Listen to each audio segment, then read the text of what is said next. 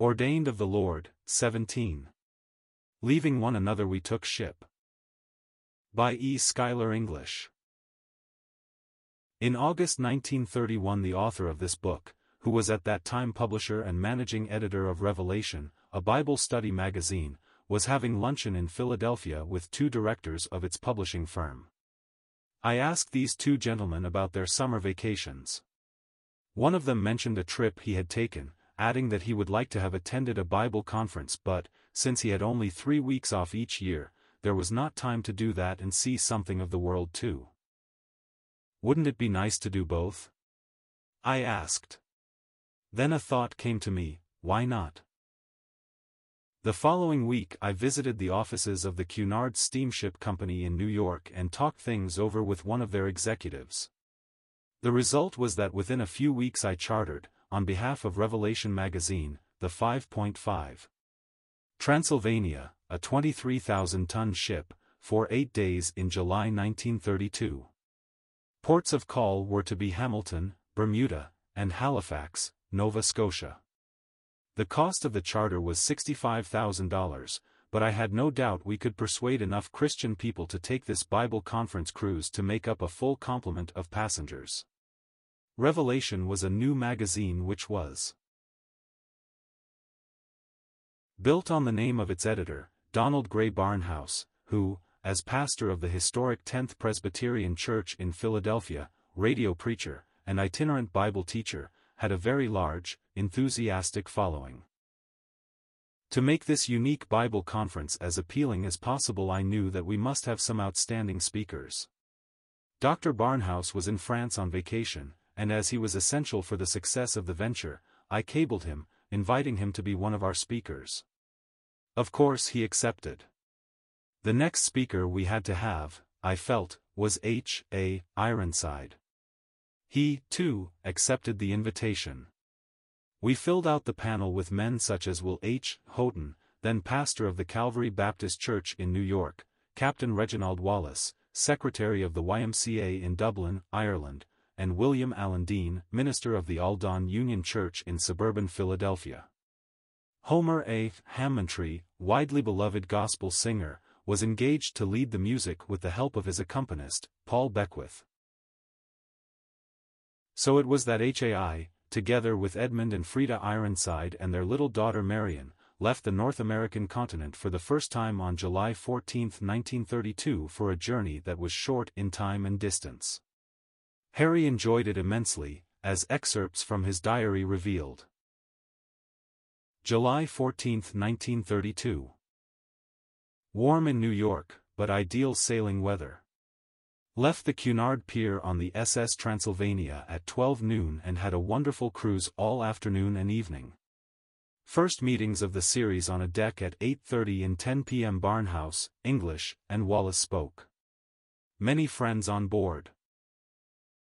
July 15, 1932. Good night voyage and fine AM meeting. Brumbaugh and Wallace speakers. Ed, Frida, and baby having a good time. In the afternoon I gave an address on Christ in Galatians. At night Dr. Houghton and W. Dean spoke on different helpful themes.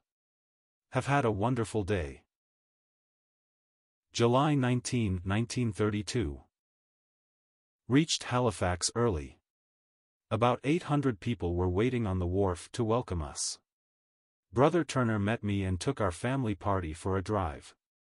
At 3 p.m. we had a meeting on the wharf, 1,000 present. Barnhouse spoke and I followed on Romans 1 verses 16 to 17. Left at 4 p.m. The meeting on the pier, to which HAI refers, was one of the great experiences of my almost half-century of Christian commitment. About 1,000 men and women stood on a cement floor in a huge storage shed drinking in every word. They sang hymns together as Homer Hammontree led them from a podium that was, in reality, a 15-foot-high platform used in directing the loading of freight. Acoustics were abominable. However, both Barnhouse and Ironside had powerful speaking voices and were heard clearly by everyone despite the absence of a microphone and amplifiers. When the Transylvania sailed away there were tears in the eyes of many on the ship's deck and on the shore. July 20, 1932 The weather was perfect and the sea calm all day. The meetings were good. We closed at 10.30 p.m. with a communion service, some 500 participating. Tomorrow our wonderful cruise comes to an end, much to our regret. July 21, 1932 The glorious cruise ended when we docked in New York at 2 p.m. Ed and family left for Boston, and one visited Loizeaux brothers ere leaving. Got my mail and attended to a few matters of importance. Mrs. Theodore Keller of New Canaan, Connecticut, was among the passengers on the Revelation cruise. Several years later at a Bible conference on the grounds of the Stony Brook School on Long Island, New York, where Dr. Ironside was one of the speakers, Mrs. Keller observed now tired HAI was and learned that, except for his voyage on the Transylvania, he had not had a vacation in nearly 40 years. This bothered her. Two weeks later, when Harry was back in Chicago, he received a surprise. August 26, 1935. I received today an offer from Mrs. Keller to pay all expenses for Mama and myself for a 10 weeks tour to Palestine next fall or spring. I am looking to God for guidance. After he and Mama talked it over they decided that this was a provision from the Almighty for a needed rest for Harry and that, in addition, a visit to the Holy Land would be helpful in his ministry. Would it not be wonderful if they could take Lillian with them, they thought. She would lose a year of school, but the year would be profitably spent and there was no special need for her to graduate with her present class. The trip would enlarge her whole life. Consequently, as they began to plan the trip they began to save for Lillian's fare.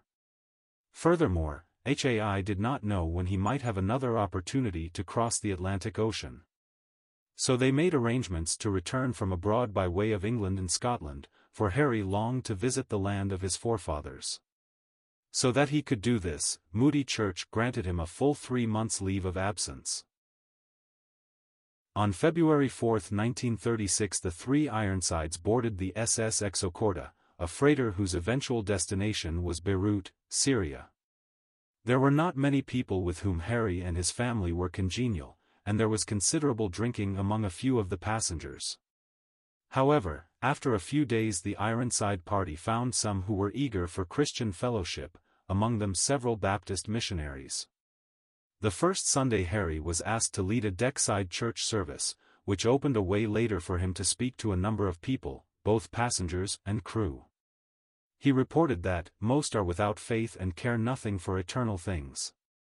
After the ship put in at Gibraltar for a few hours to unload freight, she went on and docked at Marseilles on Sunday. Harry wished he knew of some place of worship, but since he did not, he walked the streets of the city for several hours distributing French tracts. At length the Exochorda landed at Beirut. The Ironsides disembarked and traveled by motor to Baalbek and Damascus before turning toward Jerusalem. In Damascus they walked along the street which is called Straight, and saw the place where the Apostle Paul is reputed to have been let down over the city wall in a basket, see Acts 9 verses 11 and 25. On then to what HAI had been looking forward to for so long, Jerusalem. En route the party passed through Capernaum and viewed the ruins of a synagogue there which may well have been the one that a certain Roman centurion built for the Jews, Luke 7 verse 5. Harry was reasonably sure that this was the very place, so he stood for a few moments on the rostrum where the Lord Jesus may have taught 19 centuries earlier, Mark 1 verse 21. The three travelers' first sight of Jerusalem was shortly after noon on February 28. They rested for a while and then the party went sightseeing. In the morning they walked with Hyman Jacobs, a Hebrew Christian who acted as their guide, through David Street to the Wailing Wall where, HAI writes, we bowed our heads and prayed for the redemption of Israel. A great crowd was there reciting the penitential psalms. The afternoon was spent motoring to Jericho, the Jordan River, and the Dead Sea. The next day was Sunday. Let the diary speak. March 1, 1936. Lord's Day in Jerusalem. What thoughts crowd in upon us? We broke bread with an assembly of brethren at 10 a.m. At 2 we went out to see Calvary, Gordon's, from the wall of Jerusalem near the Damascus gate, then to the garden tomb. At 3.30 I preached in the Baptist chapel on The Sinless One Made Sin. 70 present.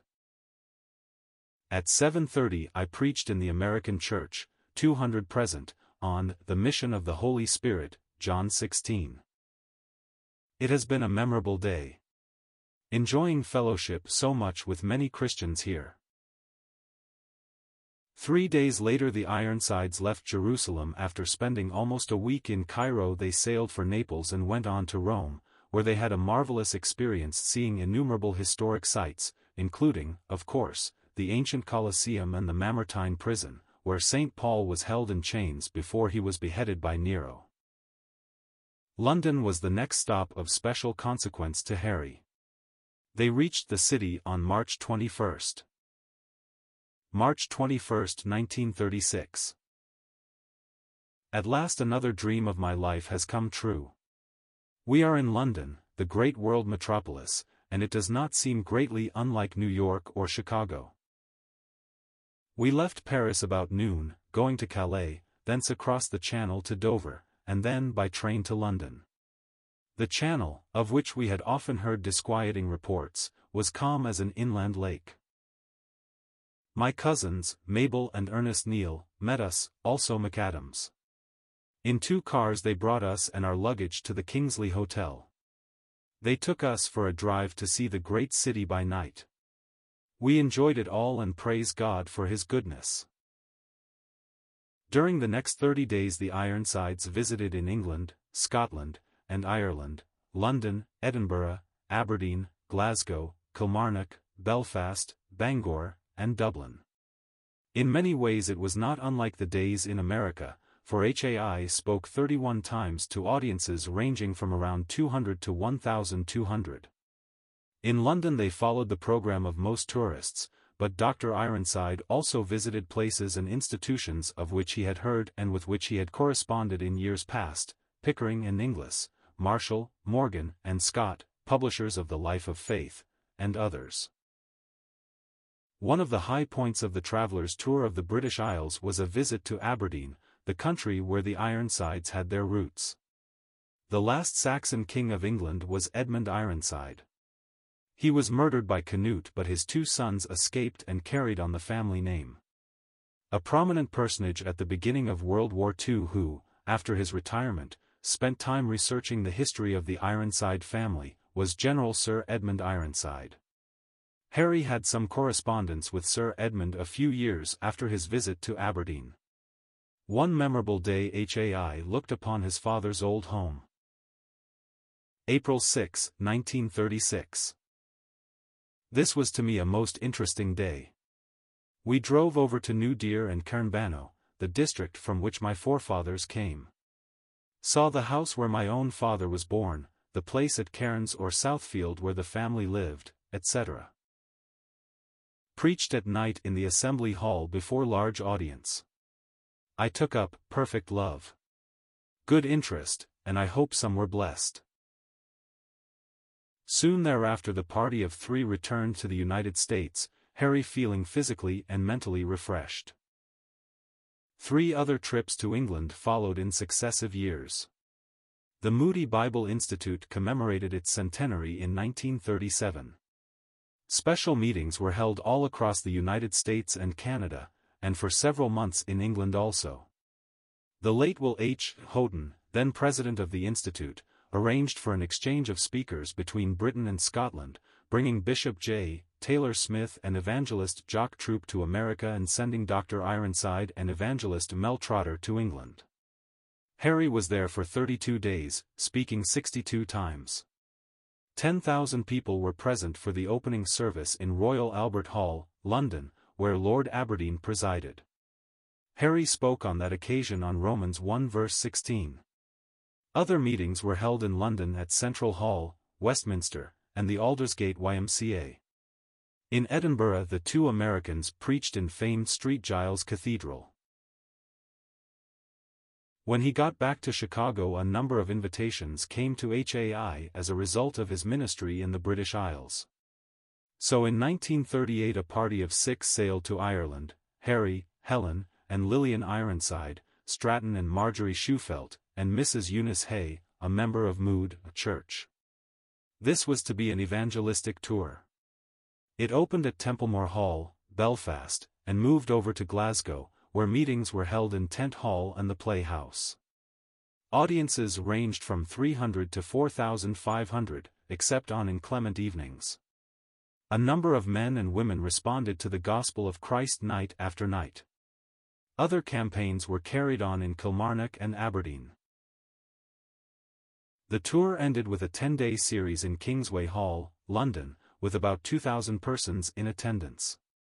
The party returned home glorifying God for evidences of salvation of souls through the preached word, and by the gospel as it was presented in song by Shufelt, whose ministry was appreciated everywhere. Ironside visited Britain again in 1939. He had been invited to give the Bible messages at English Keswick in July and planned to cross over alone just for the week's ministry, but in April the Laidlaws arrived in Chicago from New Zealand with their two sons, John and Lincoln, and daughter Lillian. Harry had not seen his sister, Lillian, in eight years, in fact it was only the second time in almost twenty years that Bert and Lillian had been in America.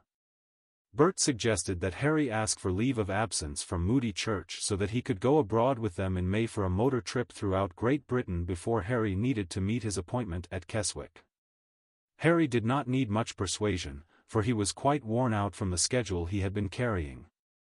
So the five Laidlaws and HAI sailed from New York on the Queen Mary on May 24. For the next 50 days Harry had virtually a complete rest, speaking only 18 times as the group toured England, Wales, and Scotland. Back home in Chicago once again, Ironside resumed least church responsibilities and his self-chosen, demanding outside program. What may have been his roning work during the Moody Church years, that is, Beyond the Church Ministry, was a campaign that he undertook in Oakland, California, in the winter of 1944. With Stratton Shufelt as his musical director and soloist, HAI, assisted by his son, John, went home for an evangelistic effort of 18 days. Thirty churches in Oakland united in sponsoring these meetings which were designed specially for defense workers and service personnel. As the campaign progressed the audiences in the Oakland Civic Auditorium grew larger night by night until the place was filled to capacity in the closing days. Many people came to a saving knowledge of Christ. The effort took its toll of HAI, as his diary indicates, February 25, 1944. Left me very weary mentally. However, God, who delights to use weak things, came in at night. Some 2,100 present. I preached on 2 Corinthians 5 verse 21. Many stood to confess Christ and about 40 came forward to be dealt with. It rejoiced our hearts to see this break. With this we conclude the review of Harry Ironside's public ministry, which began in 1890 when he was a boy preacher and continued for 60 years, until his death in 1951. It was a distinguished testimony for Christ, not, in word only, but also in power, and in the Holy Ghost, and in much assurance.